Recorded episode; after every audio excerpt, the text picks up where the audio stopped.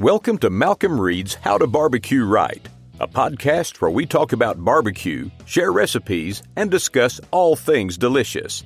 And now, here's your host, Malcolm and Rochelle Reed. Hey, welcome back to the How to Barbecue Right podcast. Talking turkeys today, I think. Is that right? How are you doing, Shell? Good. Feeling good. How are you doing, Mal? I'm doing fantastic.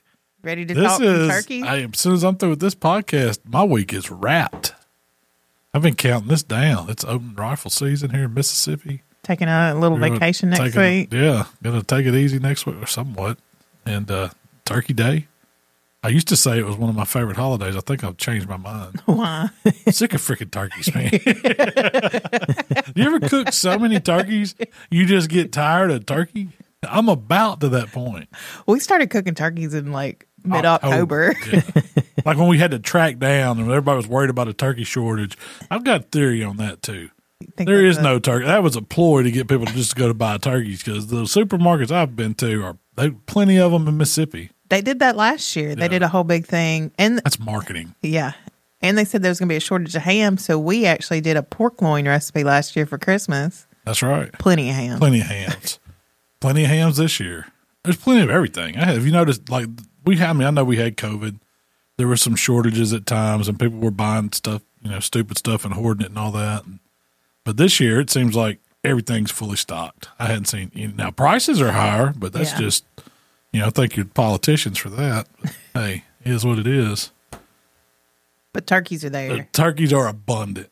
There's no turkey – I haven't seen a turkey shortage. It is time to start thinking about pulling those turkeys out. Better, yeah. If you're cooking a big one, it needs to be out today. Today. Yeah. I'm going to be steadily releasing that graphic to remind y'all. Yeah. When I say a big one, I guess that's the 18 to 20 pounders you want to get. 20 to 24 is what our little graphic says. Get those out today. You mean run through it again? Yeah, let's run through that graphic. You asked me to look at it, and I said, this is exactly what I would do. You move them to the fridge. Anything that's 20 to 24 pounds needs to go to the fridge today. 7 days before you're cooking it.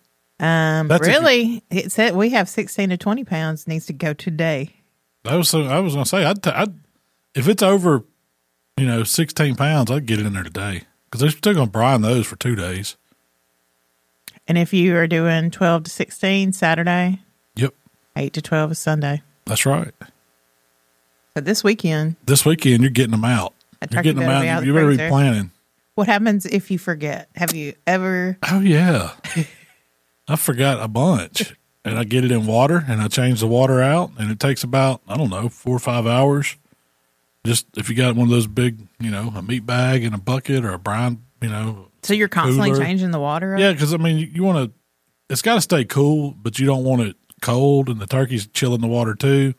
And so you constantly want to, be – if you're doing it, in a sink, the way people used to do is leave it, slowly dripping and letting it drain and spill over the bowl and kind of get fresh water in it. But usually what I would do is just change that water out. So that means dump it out, fill it back up, let it keep rocking, check on it, and it should be there in 4 to 6 hours thawed. I did not tell you to do this. I did not tell anybody to do this. This is not recommended. This is just if crap hits the fan. Why is it not recommended? It's because of food safety. You're thawing out the outer part. It might be a different temperature before the inner core gets cool. It's better to slow thaw because you don't do as much damage to the meat, letting it slow thaw, they say. It retains a little more moisture. But it's a froze turkey that they've just wadded up into a big giant ball and froze. So you got to get it thawed somehow. The best way is in the refrigerator, controlled environment, slow. Yeah. And it's easiest way. I've had to put them in a bathtub with hot water before. There's been a lot of things that have gone wrong. One time, we had probably 20 turkeys in a bathtub trying to thaw. So there's all, you do what you got to do. I don't want to talk about the time we cooked. How many? 180 turkeys? It was a bunch. Oh my gosh! It was a bunch. It was way more turkeys than I ever wanted to cook. We had no business cooking a bunch of turkeys for everybody. Yeah. I know I'm not cooking any more whole turkeys. Kevin hooked me up with some of those. See, once again, I didn't know if how many of those we were going to be able to get. So what? The big giant turkey breast, the ones that he sends that are like Texas style breast. I think they come from Florida. But to me, they're Texas turkey breasts because everything's big in Texas. I've never seen any turkeys that big. But they are the best. I mean, they cook them in Texas like that. Yeah. That's why they cook them in Texas restaurants. So that's really why I call it Texas turkey breast. But it is But it's a boneless, skin-on, giant turkey breast. And there's two of them in the pack when they come. You know, you get a left and right. So they're awesome. And that's what I'm cooking for Thanksgiving. I guess Mark cooked some last night. He brought it up. He brought the leftovers up here. That was really good. He cooked a prime beef turkey breast. He said he just put it on prime beef, nothing else, no brine, no injection. So it took like 2 hours. What did he cook it on? Did he ask? The pellet grill. Okay. Silverback. And the turkey was so good. It was really good. I just had it cold out of a bag. So you're not completely sick of turkey? I didn't say I was sick of eating it. Because it's not near as good when you have to cook and eat it. Yeah. Somebody else cooks it for you. That's a different story. So this week you did, or actually we filmed it last week. You did a mesquite smoked turkey. I sure did. And that was one. I did that one because, one, I think we've been eating a lot of like deli mesquite turkey. That's the one we buy at Kroger, and it goes great in a wrap. It's, not as bad for you as bologna, I guess. It's still probably good. But pumped full of stuff. So I get questions about cooking with mesquite wood, and I don't do it very often. It's a strong, bitter, unforgiving wood. That's a good way to put it, unforgiving. But it is real common, and you see it on certain foods, and turkey is one of them that I think goes really well with mesquite flavor. So the trick is, and this is what I wanted to kind of show in the video, is like even though I'm using mesquite wood, I'm not really using mesquite wood as the fuel source. It is strictly flavor, and I use it in small doses. So with this one, I cooked it on the Outlaw stick burner. Wanted to kind of keep that, Texas traditional kind of way of doing things. Stick burner, side firebox, good heat flowing through, going out the exhaust stack. That's a stick burner. And so for fuel, I started with just lump charcoal to get me a bed going. And then I started burning splits of those little post oak splits I had that Outlaw patio bottle just takes like a little 11-inch split, and it runs for about an hour on one once you get your coal bed. So what I did with the mesquite was I used chunks of it, and I would just put like two chunks of mesquite on. When you say a chunk, like? Fist size. Okay. I mean, big fist. Yeah. But a decent-sized chunk. Could you use chips? They would burn up. They burn up too fast? Yeah, I don't think you'd. I mean, you can soak chips and add a little bit, but I'm not a fan of using chips. But the chunks do great. And you're not having you don't have a big stick of mesquite in there that you might risk over smoking something with. So I wanted to just put a couple chunks on at a time, let that burn up, make my adjustments if I want to back off. I don't have to put any more on it. But I usually do, I think I cook with about 5 or 6 chunks total, that whole cook. I put like 2 or 3 on to start, and I added 2 or 3 more about an hour later. So what I did was this bird, I did spatchcock. It was about, 12.5-pound turkey. Thawed it in the refrigerator, let it slow thaw. I brined it for 24 hours in a sweet tea brine. And did we talk about that? I don't think we did. Not yet. But anyway, so a sweet tea brine, it's been around a long time. I've never heard of it. Oh, really? Yeah. Well, I've heard about it for years. So people just use sweet tea?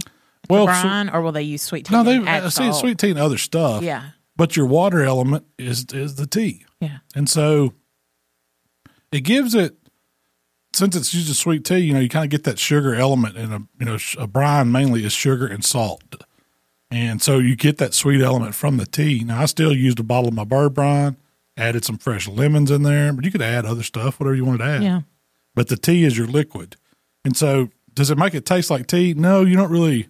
You don't get any of that. No, it does make it a little dark. I was looking. Say it starts tinting. Yeah, the meat. Tea, if you put a T-shirt in tea, it's going to stain it like that. So it does stain it out a little bit on the outside. But I like that about it. It made it look pretty, really. Yeah. So it kind of had that color to it, to where it just didn't look like a plain old turkey. Do you think the caffeine in tea would do anything to the meat? Does caffeine affect meat in that kind of way? That's a good question. I don't know. I've never thought about the caffeine effect in a brine of having that in there. I don't know. That's a good question. Especially because turkey normally makes you tired, so it'd be like maybe that's it. Maybe this is wake up turkey. This is keep you up. We're fighting off the tryptophan. Yeah, we're canceling out that sleepy effect, so you don't have to drink that Red Bull when you get through eating. Next step, we're going to brine and Mountain Dew. Well, I mean, tea's the better because it doesn't have the acid like soda would. So if you use Coke or Dr Pepper or root beer, like some of these people use, it's not going to affect the meat as bad because the acid starts breaking that down, I think, in it. So, but the tea gives it a nice mild flavor. You can't really tell I don't think you could tell, oh, you use tea instead of water. Not at the end. But only when you pull it out and you see it, you could. So, but you can definitely pick it up from the sugar. Like if you used unsweetened tea, you're not going to get any. Yeah, you just get the browning effect out of the tint. Yeah. But I would use sweet tea. So you brined it 24 hours, pulled it out. Let it dry on a rack for about 2 hours in the refrigerator. At this point, it hadn't been spatchcocked.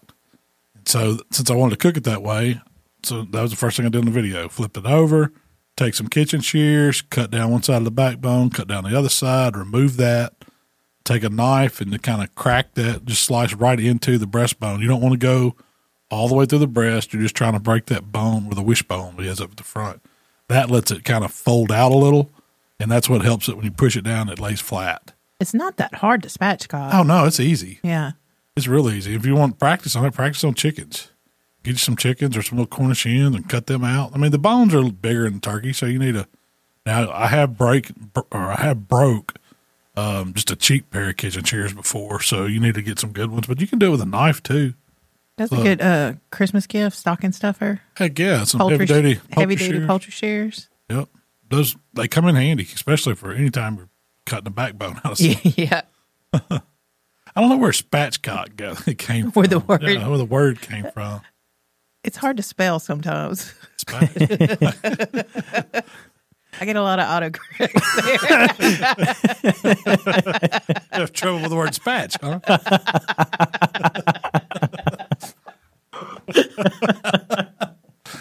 huh?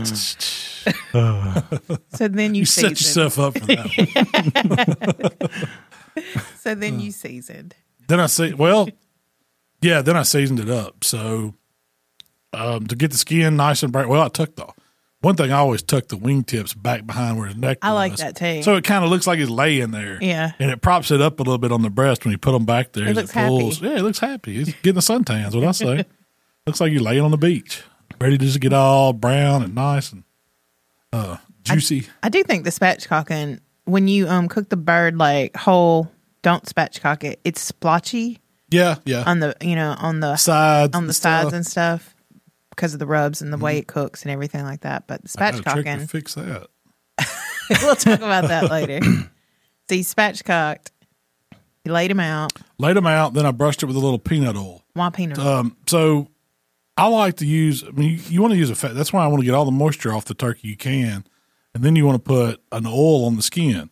It could be any kind of fat. It could be melted butter. It could be vegetable, canola, cooking spray. Y'all have seen me do it all. Well, this one, I was kind of thinking, I don't know why I thought peanut in Texas, but I did. Texas, yeah. Yeah, so I did.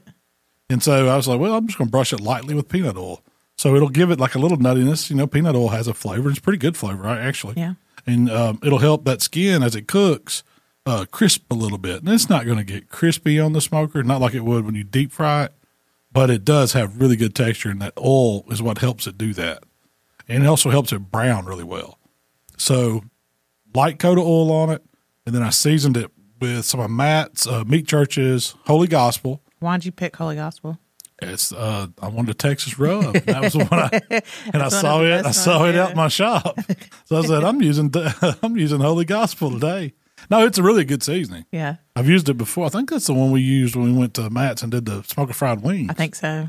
And so, it's peppery. I think it's one of his more popular ones. Yeah, it's just a really good Texas-style. When I think of Texas-style rub, if I don't think salt and pepper, usually it's Matt's stuff. I'm sure there's some other great stuff in there, but that's just who I know and what I've used. And then I put a little TX on it for a little extra Texas texture. How about that? Yeah. Salt and pepper. This coarse pepper and coarse salt gives it like a little graininess on top. So it's really, it goes nice with turkey. And then that was it. I injected it. So. Yeah. You injected it. I brined it. I injected it.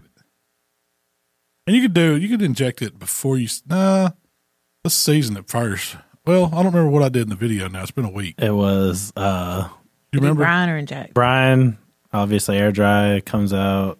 It was. Tyler edited it. I think you injected. I'm pretty sure you injected it, then you patted it down with a paper towel, and then you seasoned it. See, that was what I was thinking. Like, you want to get that moisture off there. So if you wait and inject it after you season it, the injection's always going to leak out. It's going to get splotchy. So you want to inject it before you season it, but inject it, get it dry, and then season it, and it'll look so much better. And you won't have those splotchy effects on it. Skin will do right. So your injection. I know I'm fixing to get like a ton of questions, and I saw some in the community. Why should you brine inject? Should you just brine? Should you just inject? If I want to do something really good and have a lot of flavor, I do both. And like when I cook whole turkeys for the family or friends, and I'm serving them for dinner, this is like I'm doing both, because the brine injections is awesome. If I could only do one, I would always do that.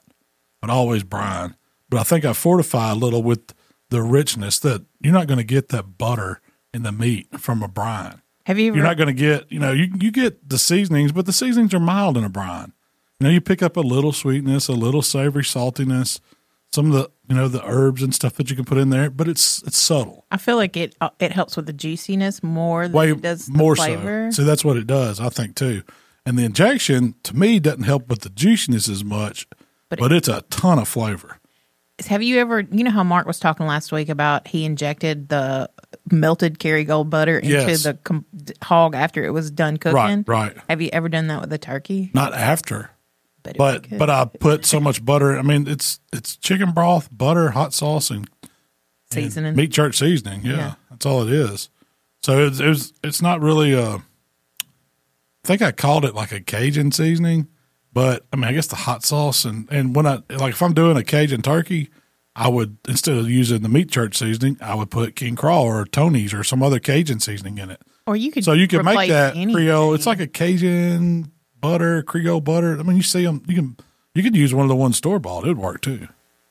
But you can, you could replace that whatever rub that is, whatever that is, whatever you're doing for your turkey. Yeah, you're just trying to get it on the meat and the inside, underneath the skin, right? Yeah, that's right. It's going deep down in the meat. So whatever rub you're putting on the outside, you would also, I would say, use on the inside too. Yeah. It just gives it. It just pairs with it nice. Doing it that way. So is it wrong to just brine? Is it wrong? No, it's not wrong at all. It's whatever you want. Yeah. I mean, best of both worlds, do both.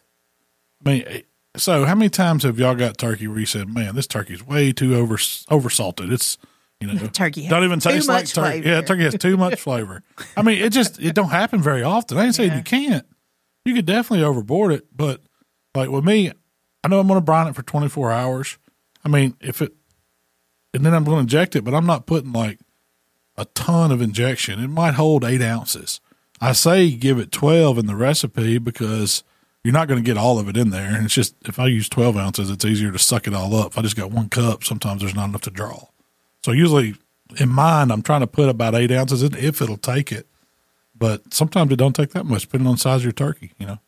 I just try to shoot up the breast, 3 or 4 sticks, shoot up each leg quarter, come back, hit a little in the wings, and then that's pretty much all you can do on a turkey. So then you seasoned after injection. Then I seasoned it. And then it went on a rack and went on the pit. The rack's the good tip. Get you a rack and cook on it. I always cook my turkeys on a rack like that. It's easier to move them around. Is there any drawback to cooking on the rack that you can say? No. Does it prevent any? No, not at all. Okay. I mean, I don't even worry about the bottom side of the turkey anyway. That skin's trashed anyway. I mean, it's just sitting on it. It's going to be mushy. There's nothing you can do about it. The meat that's back there on the backbone, if I use it for anything, it's usually going in a stock or to make a turkey broth or something like that. So I don't really worry about, and everything's draining down to it too. So it's getting, the flavor from the cavity and all that or whatever. It's not like you're going to eat it, especially if you spatchcock it. You lay it all out anyway. It's just bones and stuff. So you're not really gaining anything from seasoning or worried about the backside of that turkey like that. But so you don't see any downfall for using the rack? No, not at all. Get you a rack. I mean, yeah. I mean, I put it on the rack in the refrigerator to dry the skin too. So that makes a big difference. And I mean, you know, if you could put it just like I don't usually set my turkey straight on a cutting board. I usually do it over a pan, lined in full, something for easy cleanup because of contamination. You got to watch what you're doing with it. So you don't want to, you know, one of your good boards or something, have raw poultry on it. So that's why I like keeping it on a pan over a rack. It just helps it air dry. It helps moving it from the smoker. Even when you go to getting it off the rack, it's usually, I mean, you can spray it with a little cooking spray. Doesn't really stick to it. So it's just really, really handy. Yeah. The ones you've cooked, they just pretty much slide right off. So then you go to smoking. And then I put it on the pit, running at 275. I started, you know, I guess about, 45 minutes, 30 minutes before, building my bed of coals, getting my split running, bringing that smoker up to temperature. I didn't put any mesquite on the fire until I set the turkey on the pit and closed it. Then I went in, threw two or three chunks of mesquite right on the hot coals, right beside one of the splits, and let them go to smoking and giving me that smoke. And then I just wanted a light, you know, it's not super heavy or anything. Smelled fantastic, honestly. And I don't use mesquite very often, but it's a good smelling flavor in the right quantity. Yeah. And so I just let that boil, and I usually don't put my probe in until about an hour because I don't care what temperature it is. When it's cold, it's cold. It's been in the refrigerator and brine for 24 hours. Somebody, it never fails. Somebody always asks, why do you wait? Yeah, I mean, it's just a personal thing. I'm usually checking it in an hour, and I'm not worried about it, you know, being 40 degrees for this whole, you know, time. When I stick it, it's usually about 80, 90 degrees already after an hour. You don't feel the point too much. Yeah, I don't see a point. Yeah, I just let it get going. You could. I mean, it wouldn't hurt. But then I put my probe in, see how things are going, you know, close it up. I didn't baste. I didn't spritz. I didn't put more oil on it, anything. I just let that turkey roll. And then I peeked at my fire. Of course, I had to add another split of post oak to keep the cold bed going. And that's when I added another couple chunks of mesquite. And I let them burn really slow the same way. And I just watched the internal temperature. So I just added the mesquite wood 2 times during this cook. And then and just cruised on through with the rest of the, you know, the post oak, letting it burn down slow. So can you use mesquite if you're not using a stick burner? Yeah, you could use it the same way. I mean, there's mesquite pellets. You could use those chunks on a drum, any kind of pit. Just I wouldn't recommend counting on the mesquite to be your BTUs, your heat for the cook. Think of it as flavoring. It's just a little. Yeah, you're using it. That's right. It's in addition to, like when we do, you know, a lot of times we're burning hickory and pecan over a coal bed, and then we'll throw in a chunk or two of cherry or throw in some apple or peach. It's not our primary heat source. It's what we're using for flavor. So wood's not only for heat, it's also giving you that little second punch of, you know, flavor, aroma, and all that, and the meat soaks it in. And turkey will soak up just about anything you put in it. It's a real neutral meat, doesn't have a lot of flavor on its own. So it's going to be a sponge to that mesquite wood, and that's why you get that flavor on it. But if you'll notice when we tried this turkey, so I took it off at 160. I think it was about 2.5 hours. I believe it was a total cook, right at 2.5 hours spatchcock. Now, that would have been a 3-hour bird all day long full. So I saved about 30, 35 minutes, something like that, spatchcocking it at 275. So I pulled it off. I let it rest a few minutes, and then we sliced into it. And it was so juicy. It was probably the juiciest. Tender. Had all the flavor from the injection on the inside. The brine kept it juicy. The mesquite smoke was subtle. I mean, it wasn't heavy at all. It was like it had a sweetness to it. I think the sweet tea brine played into that a little bit. The mesquite played into that sweetness because that I didn't put anything super sweet on it. Mm-mm. That rub is not a sweet rub. That sweetness all came from the sweet tea and the mesquite flavor. But it worked. Well. And when I say sweet, it's not like you glazed it sweet. It just has when you taste it, it comes across as being savory, a little sweet, a little smoky, but not too smoky. And so I was like, man, that's why people think mesquite was good. You got to learn to cook with it. that bird was probably had the best flavor inside. I thought so too. Of the birds, of the whole bird too, cooked this year. The dark meat too. The dark meat was really good, and it was really pretty. It had that Texas style. I don't want to call it meteorite because it wasn't too dark, but it was like it had that Texas style look to it. I think the peanut oil helps with that too, and the textured rubs. So if you would have kept that turkey whole and wouldn't have spatchcocked it and put it on that stick burner with it catching so much air that way, would you have had to rotate it constantly, or would it have even worked? Usually, when I do cook whole ones on a stick burner, especially a Outlaw or Jambo like I have, I rotate them. Okay. And sometimes I tint them on the heat if they start getting too dark. But that's a great point to bring up. Spatchcocking makes that bird more aerodynamical to where, and what I mean by aerodynamic, I like aerodynamical. You like aerodynamical. What I mean by that is as your heat is flowing through, like a stick burner, for instance, it's wanting to catch anything in its way. And so, like, think of a brisket. If you got a brisket and you don't trim out the hump or it's humped up, it's catching that and that part will burn up. Same thing with your turkey. If it's too big, like it's gonna cook whatever's tallest point. It's gonna be a blocker for your airflow. It's gonna stop it, and that's what's gonna get the intense heat. Well, when it's spatchcocked, it's down laying flat. You've created just this easy path for the heat, and the air, and the smoke to travel across it, so it cooks more even. So now let's talk about your other turkey you did. Which one was this one?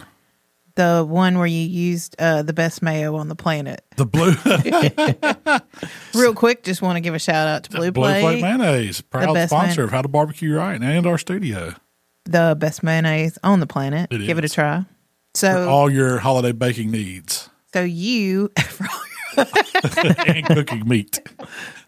So you did mayo as a binder on wings. I did. And you used ranch chipotle. They were really, really good. They got crispy. And they got really pretty color on them. And I was like, huh, hold on. That's on to something. Hold on, wait a minute. Something ain't right. But it was right. Something is right. Yeah. I thought it worked so well on wings. I wanted to do it on turkey. And it just, that kind of come to us sitting in here one day. Tyler was like, man, we ought to do that. And, just show what it would do. Because it was really, this wasn't like a recipe that I had tried or anything. It was a total experiment. Let's see what will happen. Let's see what will happen. And I didn't know, but I squeezed Blue Plate. I brined the turkey, same way. I didn't use sweet tea. I just used the water and bird brine. 24 hours, didn't spatchcock it. Did dry it really well, like 2 hours in the refrigerator, paper towel in the cavity, all that stuff. Got all that out. And then put mayonnaise all over the skin. I even did the back of this one. You started upside down. Yeah, did the backside, seasoned it. Flipped it over, did the whole thing again, put the mayo on it lightly. I mean, I ain't saying it's heavy. You went Blue Plate, right? Yeah. Oh, yeah. Blue Plate all day. That's why I had the best flavor. I mean, well, here's my thinking is the Blue Plate. It's got the right balance of the fat for the oil. Work? It's got the fat from the oil. It's got salt. We all know what salt does to pork skin. It gets one to just dry it out, makes it kind of crispy. So the Blue Plate's got the right amount of salt when you taste it. It's in there. And then it also has vinegar. Vinegar helps in that way too, getting that skin right. So I think it's that combination what makes mayo work on the skin of poultry or, probably anything else. I've never put it on a pork collar, but I'm going to try it. Oh, that'd be a good idea. When you do cold shoulders. See what the mayo does to it. So you mayoed it and you seasoned it. What did you season it with? AP and just a little bit of King Crow. Yeah. Yeah. I was just, getting something out. Once again, this was a total experiment. So I put AP on it decent, and then I come back with a light coat of King Crow, and what you said earlier about how on a whole turkey, it's hard to get the seasonings and stuff on the side. Mayo caught it. Yeah. So not only does it caught it better than the oil, I guess because of the density of it. A lot of times the seasoning stuck when I kind of showered it on, and it's hard. You don't want to pick that turkey up, and turn it, and twist it, and all that. So it's kind of tricky to get it all on the side of the breast and all the leg quarters, but when you had the mayo on there, it just kind of glued to it. So, and it was a lot more even with the mayo. As it cooked, you'll see like when that video gets edited and gets put out, it's beautiful color on this one. You put it on the Traeger. I even threw like some onions and apples and a few oranges in the cavity of this one just to do it. Why do you put that in the cavity? I just like to put something in there. You get some of the aromatic effect from it cooking down and releasing all the juice from it, but it also takes up some of that space in there, so it doesn't create like a void space to have to heat up cool air that's inside. So I've always thought it's good to put something in the cavity. So put it on the Traeger. Was it the Traeger you cooked? Yeah, I cooked it on Traeger 300. Same way I always do. Didn't twist it. You didn't. I was just watching it till it hit 160, right? I attempted after about an hour. I peeked at it, put my probe in. I was like, "Whoa, this thing's beautiful." It was pretty. I was highly impressed. Like, it looked better than the peanut oil one on the skin, and it had it was getting it taut, and it was getting it a little on the crispy side. Now, it's not going to be. Once again, you're never going to get crispy skin on a grill like that. But you can get close, and that was the mayo way is the closest I've been. Closer than oil, closer than butter. You might have started. I think it's just the Blue Plate that does it. No, I promise y'all, you got to try it. At the very least, try the wings. Yeah. Now I want to do whole chicken. I'm going to hit Blue Plate on the outside of my turkey breast for Thanksgiving and season them just because I like the way it made the rub look even, and I'm hoping it browns them up the same way. Yeah. I usually pull the skin off those, but I'm going to. You could pull one skin and leave one on. And see what it does, yeah. You also did a honey baked ham, better than a honey baked ham. That one's already come out. That one, I did that recipe a while ago. Years ago on YouTube. People still email and ask about that recipe too. It's so good. Man, why would you buy? So was it Tyler, me and you looked up how much honey baked ham was? Yep. And it was like $100 or more plus shipping, right? It was like $135. Yeah. Mm-hmm. It was high. Man, you can go buy that ham. It's just get you a spiral ham at Kroger, Walmart, wherever you get your hams. They're like $2. Well, they might be $2.99 a pound this year. So $24, right in that range, you got you a whole ham. And then all it is, it's fully cooked. It's fully cooked when you get it. You're just warming it up on a smoker. So you don't put anything on it. Take it out of the package, put it on the pit, run it about 250 degrees. And then with the little seasoning pack that comes with the glaze pack, throw that away and then mix up your own. And I use a little brown. I want to make a glue first or like a paste. And I usually use about half a cup of brown sugar, a little bit of honey maybe, and then some juice, like a couple tablespoons of juice. And this one you use maple syrup. Yeah, you could use maple syrup. Honey would. Yeah. It would work. Yeah. You mix that up. Yeah, that was special Vermont maple. Oh, it was, wasn't it? Yeah, maple syrup. Yeah, and I just stir that up, and that's my glue. So right after about 2.5 hours, that ham's coming up to temp. It's almost ready. And I baste all that on the outside with a basting brush. Just brush it on, and I put sugar in the raw or turbinado sugar in a dread shaker and shake that all over that ham to give it that sugary texture. And what they do at Honey Bake is they put sugar all over it, and they use a torch. And they kind of melt it, caramelize it that way. Well, I throw it back on the smoker, crank the temp up just a little bit, 275, 300, and let it really melt that sugar in the next 20 minutes. And you'll see it start, I probably didn't show that. I kept it all 250 probably. It really don't matter. You're going to let it melt. Can you mess up a ham? You dry it out. Keep on smoking it. Keep going too far. Can you undercook it? No, you can't. That's what I'm saying. It's a 3-hour deal. So 2.5 hours, put your glaze on there and glaze it. And then if you raise the temperature up, it'll glaze fast. It could take the whole 30 minutes if you leave it at 250, which is, but just know that watch your sugars because you can burn those sugars. That's how you're going to mess it up. If you go too far, once you glaze it. And then it's super easy to carve up. Oh, it's already cut. All you do is flip it on its side, kind of ring around the bone. And then you'll see the seam where the pizzas want to fall. Just follow that seam, and it all just falls off, and you come back and get the rest of it. And then the bone, whatever's left on the bone, you can save that for beans or ham soup or whatever you want. It's really good. Ham soup. Ham bone soup. You never had ham bone soup? I don't know. Well, your mom always has something with ham bone. Everything is ham bone. Everything's got a ham bone out. And it's always really good, but sometimes it's beans, sometimes it's soup. Greens. It all kind of looks the same. Potatoes. It's going to have a ham bone in it.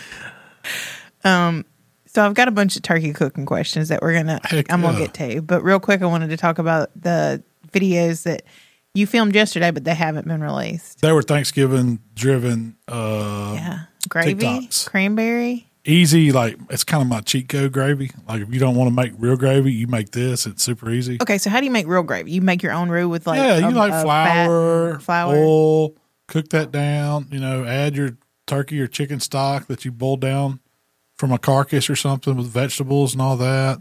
Kind of bring that together, let it thicken up, and then, you know, season it a little bit. Yeah. That's about it. I like to do it. You want me to go ahead and talk about it? Sure. I like to just use a cheat and grab a can of cream of chicken soup, Campbell's cream of chicken soup. That's my roux base. That's all that is a roux. Yeah. You can make your own cream of chicken soup if you wanted to, but just grab a can, put it in a pot. Just make sure you get Campbell's. That's the one thing you got to buy. Store brand cream of chickens. It doesn't have the same flavor. I don't know what it is. I don't know what it is. It's one store. It's like the beef consommé that we use when we cook briskets. It's got to be Campbell's. Anyway. Nothing better, but that's what I use. And so I fill up one can of chicken broth. Or chicken stock, if you got it, pour that in there, kind of whisk it together, stir it up, make sure your roux kind of combined. Get all the lumps out. And then to fortify those flavors, to make it more like a Thanksgiving gravy, which when I think of Thanksgiving gravy, it's the giblet gravy, but we never use actually true giblets because my mom wasn't a fan of them. She always used either a turkey breast or chicken breast, or she might put some dark meat, but mainly it was breast meat, and it would just give it some flavor. So you could use the giblets out of a turkey if you want to. How would chop them up, saute them, cook them? So you would cook them. Yeah. You cook them before you put it in the gravy. I've done it. I mean, they're okay. Yeah, but I prefer just putting dark meat or white meat in there, a little bit of shredded. It's just to give it some different flavor and some different texture to the gravy. And also, you leave it pretty. I mean, it's a chunk. It's a chunk. Yeah, it goes good on if you're putting it over your dressing or your mashed potatoes or your turkey or whatever. Now, you also put... I also put pimento peppers, and I put boiled egg that I sliced in it. And you leave that pretty chunky, too. And pretty chunky, too. This is the thing. This is how we do it. And then I season it with AP. And I'm telling you, it's good gravy. It's really good gravy. People would think that you worked an hour and a half on that gravy, and it takes like 3 minutes tops. As long as you got your egg, you're always going to have some, you're making deviled eggs, so it's just save a deviled egg for your gravy. You're making chicken or turkey and dressing, save a little bit of that meat that you put in the dressing for the gravy. Then you're keeping all those flavors going for your Thanksgiving meal. I've never heard of the egg before. That's crazy. Really? I know. That's what I told him. Not a lot of people add a boiled egg. Or pimentos, probably. Or pimento. Yeah. You can thank Donna Reed for that. She's the genius. I don't know where she got that from, but it's good. I even said, you want me to, because when I add a boiled egg to things, I grate it. Well, if we weren't going to do that, we just make packet gravy. Like, here's the packet, add water. All right, we got gravy. No, you got to have all that other stuff in there. That's what makes it. But I like to grate an egg because I feel like it's consistent, all the same. Yeah. Well, I don't want just egginess. It's the visual appearance of having this gravy that you ladle out on top of the dressing that's got the little slice of egg and the, the chunk of chicken in it. I want it to just all dissolve. You want it to all dissolve? It just be one smooth gravy? No, it's not like that. Your gravy is really good, though. You would think it was a gravy you worked really hard on. It does. It tastes like it's way better than just a gourmet dadgum gravy. It's a gourmet gravy. Cranberry sauce is pretty gourmet, too. Yeah, I did that recipe, too. Don't use the cranberry in a can. We always, I don't know, who is it my family's at? Waylon or his wife or somebody only wants the canned cranberry sauce. I'm like, I hate that stuff. It's like cranberry jelly. It goes when you slide it out of the can. It's just horrible. And so Michael likes it. Yeah, Michael likes it. I don't mess with it. I don't even really like cranberry sauce on my dressing like that. Yeah. But we started making homemade cranberry sauce, and it is actually really good. And it's so easy. It's 4 things. It's a bag of cranberries, some orange juice, some real cranberry juice, not like cranberry cocktail, and then honey. That's all that's in it. You take, it's about 2 ounces of each of the orange and cranberry juices and 3/4 cup of honey. Put that in a little pot over about medium-high heat. You bring it to a boil, reduce it down to a simmer, and you cook it for 5 minutes. My theory is that it's concentrating those sugars. It's concentrating those sugars, reducing some of the moisture. Then you throw in your cranberries, and you gently stir them a little bit, and you just let them sit there. The whole thing takes maybe 20 minutes because once you put those cranberries in, you're about on a 15-minute clock before they're going to start busting as they cook, And as they bust, they release this pectin, and that's what makes your cranberry sauce thicken.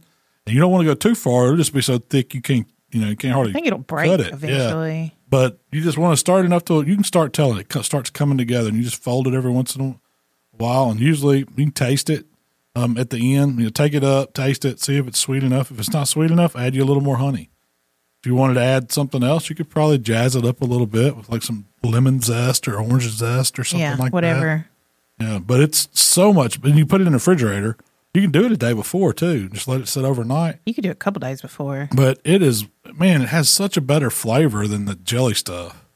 It has a real, it tastes real. Oh yeah. And I did use the jelly stuff in a recipe. Okay. Because so I bought the can of it to it's kind of like, don't serve this.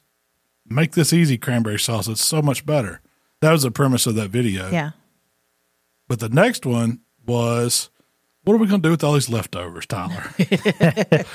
And so what better thing that we do? Will it slide? So we made sliders with it. And we used, everybody's got some rolls left over at Thanksgiving. Heck yeah, that's my favorite leftover. Pack of King's buttery savory rolls. Cut those in half. Yeah, you didn't use the King's Hawaiian. You used the King's brand. Savory butter. Yeah, they're good. Those are so good. Yeah. And they're good for Thanksgiving. So you can start warm those up and serve for Thanksgiving. You have leftovers and make these sliders. So I took some leftover turkey because I got a refrigerator full of it. So first I put, cut the rolls in half. Lay them on like a sheet pan with some aluminum foil. Enough foil to wrap the whole thing up too. That's key. Put out some slices of American white cheese. And then I started putting my turkey on there. And then I took some of my dressing that we had left over, put some of that on there, and just kind of spread it around. Then I took that can of Ocean Spray cranberry jelly. I feel like that worked really well. Sliced it, laid it on top. I don't know if the homemade cranberry stuff would be as good. The jelly worked there because it didn't really melt. Yeah, and it's real sweet. Yeah. It brings that element to it. And then I laid another layer of cheese over that, put the top bun on, half a stick of butter, melted all over the top, wrapped it up. 30 minutes in the oven, 15 minutes uncovered, like unwrap it and let it sit there to where it'll brown up. Tyler, I'm telling you, you missed those yesterday.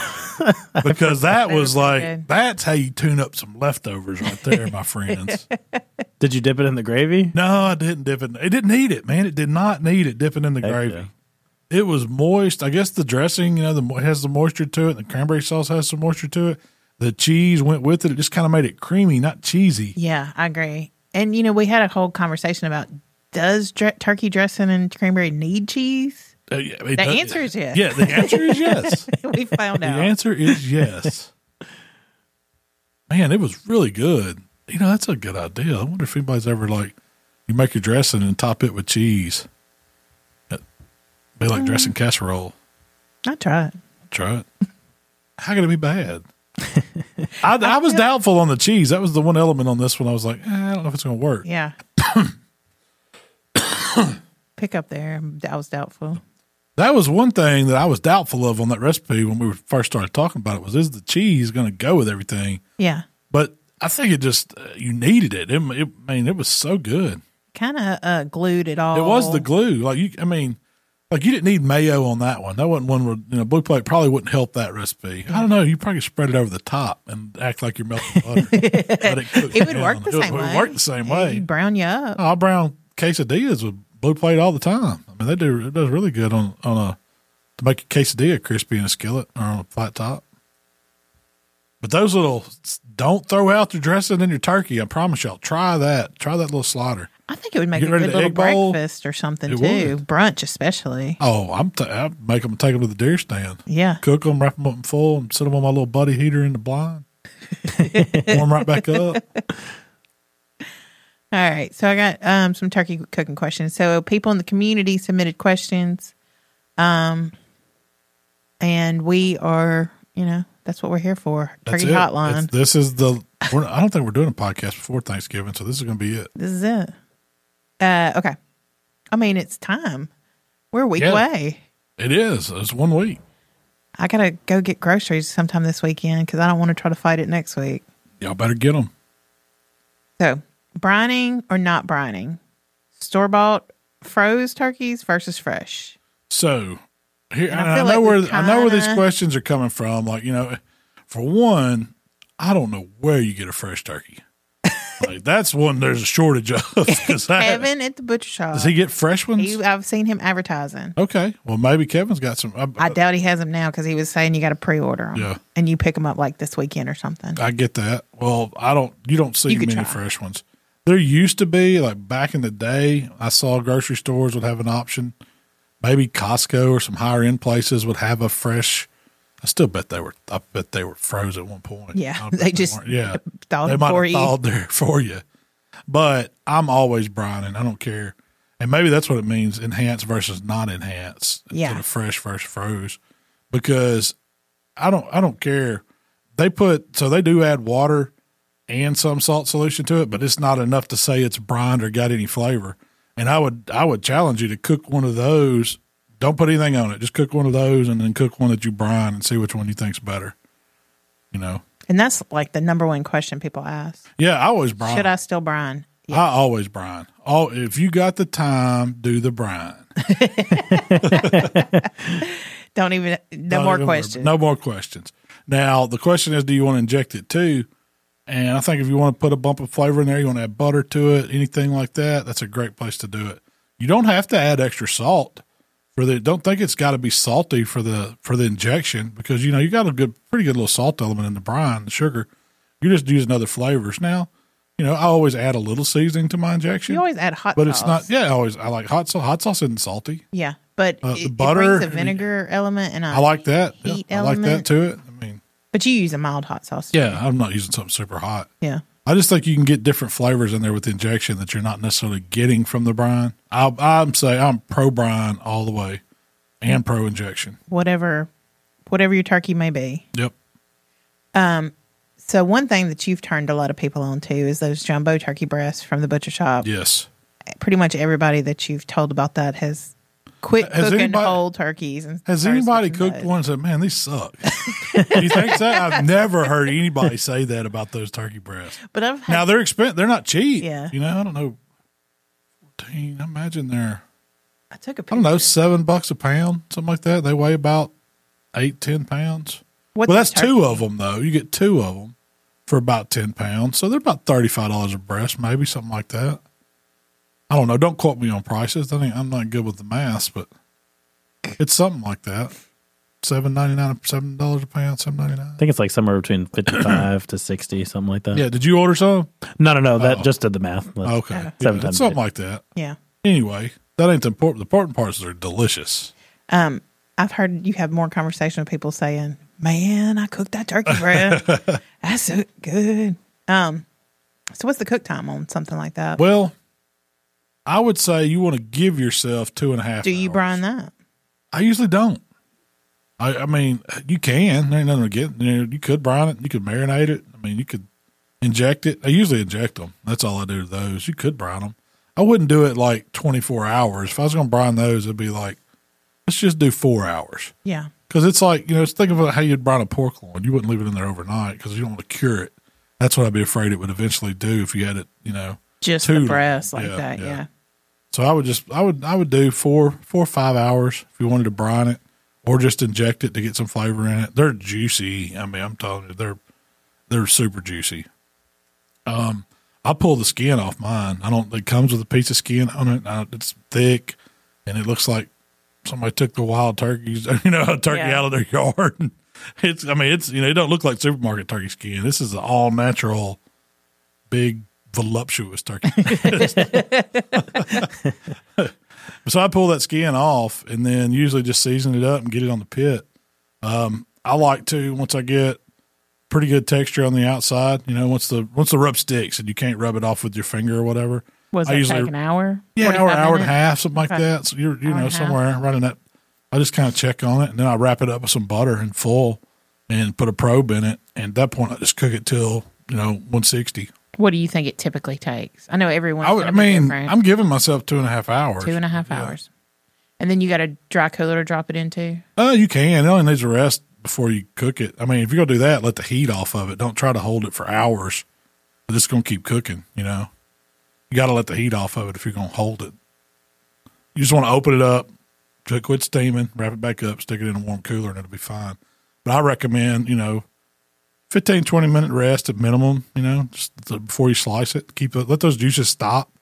Let them come back in that meat. Because, I mean, this has been cut off the bone. So you got to think anytime you're cutting off the bone, it kind of messes up the proteins a little bit, so you could lose more moisture because it's off the – I think the bone holds in moisture, you know, when you're cooking larger cuts. So that you're going to lose some because it's cut off the bone. But it'll still stay really juicy if you give it a rest. I've never had a problem with one of those being dry. But what if you get it done an hour and a half before it's time to serve? Just let the vent steam it. Let steam off of it. Wrap it back up with foil. Keep the butter, the juices all in there. Stick it down in a dry cooler and just leave it. It'll be fine. I wouldn't leave it like 6 hours. Yeah, yeah. But a couple hours is going to be perfectly fine. It'll still be nice and warm. I mean, it'll be really good. Yeah, yeah. So let's say you've got to cook your turkey the day before. Or 2 days before. Okay. What's the best way to reheat that turkey? So I'm going to leave it whole. I'm not going to cut it up. And I'm going to, usually what I'll do is I'll drop them down in an aluminum pan, cover it with foil, or you put plastic wrap on it if you wanted to, cover it with foil. Now, your skin's not going to be that great after doing this because you're going to cool it and it's going to, you know, kind of get soggy on you. But you got to reheat it till it's back to like 140 degrees. So what I do is make sure before I stick it in the oven, and you could do this in the oven or on the pit, you want it about 275, 300 degrees. And just make sure there's a little liquid in there. Like if there's nothing in the pan from where the turkey cooled down, add a little bit of chicken broth.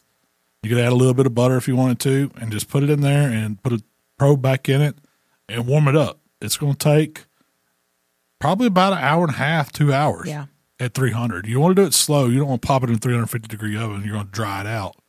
But do it slow and just let it warm up. That's the best way to do it. And then when you take it out, it'll be ready to slice up, and you can break it down that way. Okay, I got a scenario for you. You're serving lunch, and you're serving dinner. Okay, same day. That's happening. I'm doing that. You got a turkey breast. And you want to have turkey breast for lunch and turkey breast for dinner. Do you cook them all at the same time? Hold some in a sous vide? So, do you reheat in the sous vide? I mean, to make it easier on myself, I saw this question on the community. Yeah. I would cook them all at the same time. And I'd probably cook them that morning because it's turkey breast. It's a pretty fast cook. You can get up, put the parade on, you know, cook, chill out. Parade. Cook all of them and then hold the others. And I wouldn't get in a big hurry about putting it in the sous vide and leaving it in there all day. I would probably just wrap it up, let it calm down, or you could go if you wanted to. Once you let the steam off of it, you could go ahead and get it in your sous vide bag. I wouldn't seal it up till it gets really cool, but I would just kind of hold it and for an hour or two.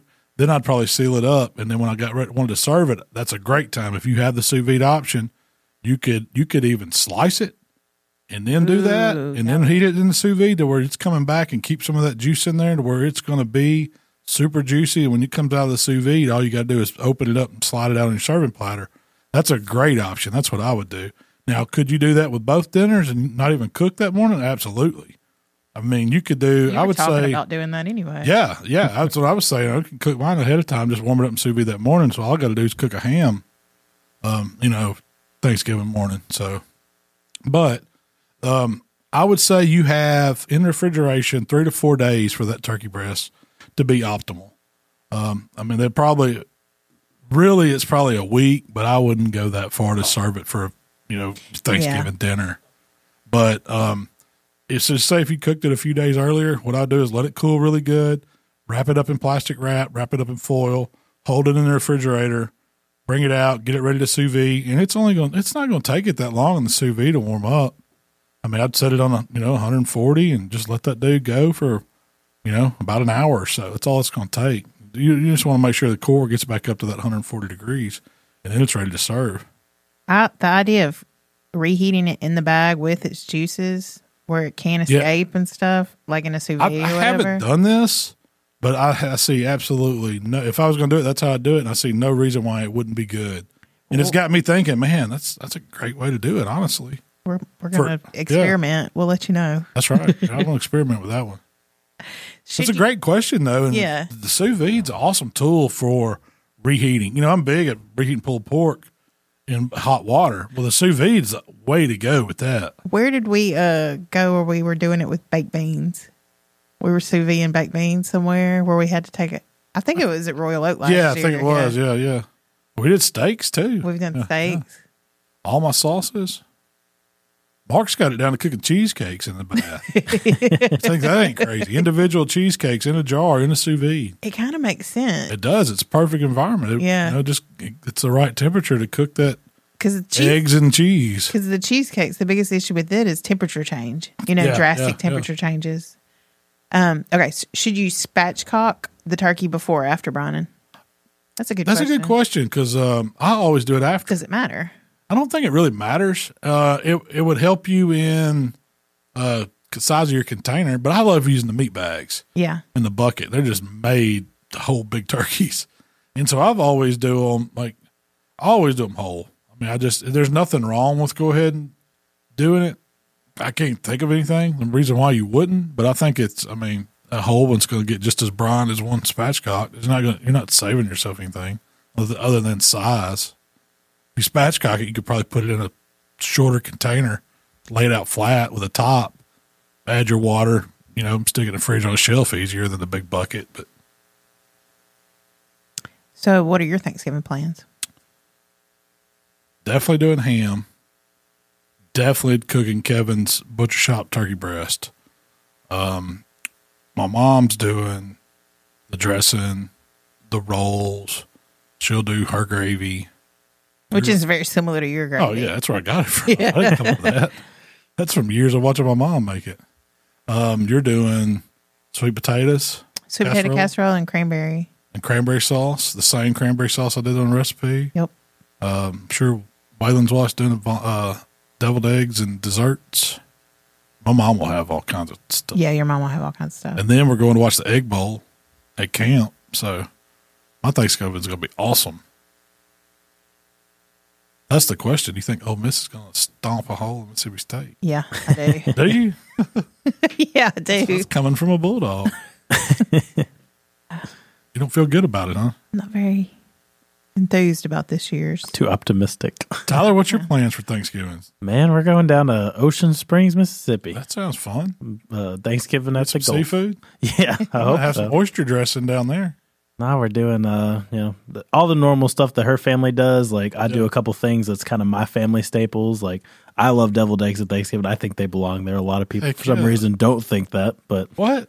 Yeah, it's like a thing. Like, it's an Easter thing. Like, you don't make deviled eggs on Thanksgiving. I don't know if it's. I don't know. It's weird. To me, it's just a side. It's just a staple. Yeah. Like I gotta have. Like, I would say I don't eat deviled eggs at Easter. I eat them at Thanksgiving. They think they're weird. You eat them whenever they're there. Whenever they're there. It's just a delicious side. Got to have my can of Ocean Spray. Do you eat it? Would you try the cranberry? Yeah, my wife did it last year. It was pretty good. It's just like, for me, Jello? You like the jelly? It's just like not worth the hassle to me. Like, I didn't think it was that life-changing different. Four things. And it's like $1 a can, and like, I don't know. It's just like maybe I just grew up with it, and that's what we've had. I mean, we had the little tray that the jelly thing went in, and you had to cut it and it kind of fan it. That's all it is. It's cranberry jelly. We were talking. It's the only time of year that people eat that too. What do you think they do the rest of the year? They just stockpile. The rest of the year is just a mixer. Like they sell cranberry juice to mix with vodka, and then they wait on Thanksgiving. They're sitting there, got to make all our money this month. Well, that's like cranberry everything. Like the cranberry stock must be crazy during this time of year because they do like cranberry Sprite. I'm sure they sell tons of cranberry juice. So. Cranberry Sprite's pretty fire. Oh, it's so good. I like it. Yeah. But yeah, it's going to be a great time. No podcast next week. We'll be off for Thanksgiving. Christmas will be in how many days? 30-something days? I asked Alexa the other day. She told me it was like 39, 38, something like that. It wasn't many. But... I'm looking forward to it. Are you looking forward to next week? When I was asking you about your Thanksgiving plans, I didn't want you to tell me what you're cooking. Oh. What are your plans? You don't want to know my plans. I'm going to camp. I'm going to deer camp. I don't get to ask questions about that. What happens at deer camp stays at deer camp. Lots of cold beverages and brown whiskeys, I'm sure. Well, I hope you have a good week. I hope you have a good one too. I'll see you Thanksgiving. I'll see you Thanksgiving. Oh, man. That's all I got today. That's all we got today. We're wrapping this one up a little early then because it is Thanksgiving. I hope everybody has a great Thanksgiving out there. Shell, where can everybody find us? If you'd like to connect with Malcolm, it's How to BBQ Right on Facebook, Instagram, Twitter, TikTok, and, of course, YouTube. If you'd like to connect with me, it's Miss Southern Shell on Instagram. Tyler, tell them about the community and all that good stuff. And all of these wonderful questions were brought to you by the Let's Get to Cooking community page. A lot of times we're looking for questions on there to ask on every single podcast. So just look up Let's Get to Cooking on Facebook and join our group. And make sure you guys check out all of Malcolm's favorite recipes on HowToBBQRight.com. And you can also download the app on the Google Play Store and the Apple App Store. Man, you got that down to almost scripted. I tried. Well, once again, hope everybody has a great holiday. Cook y'all some turkeys and hams this weekend. If you get to looking for something, get those turkeys out the box. Make that leftover Thanksgiving sliders. I promise you that recipe. I don't know when it'll be out. It'll probably be later next week. So you'll have to just imagine. Imagine it in your head until next week. Picture it. We'll see y'all after Thanksgiving. We're gone.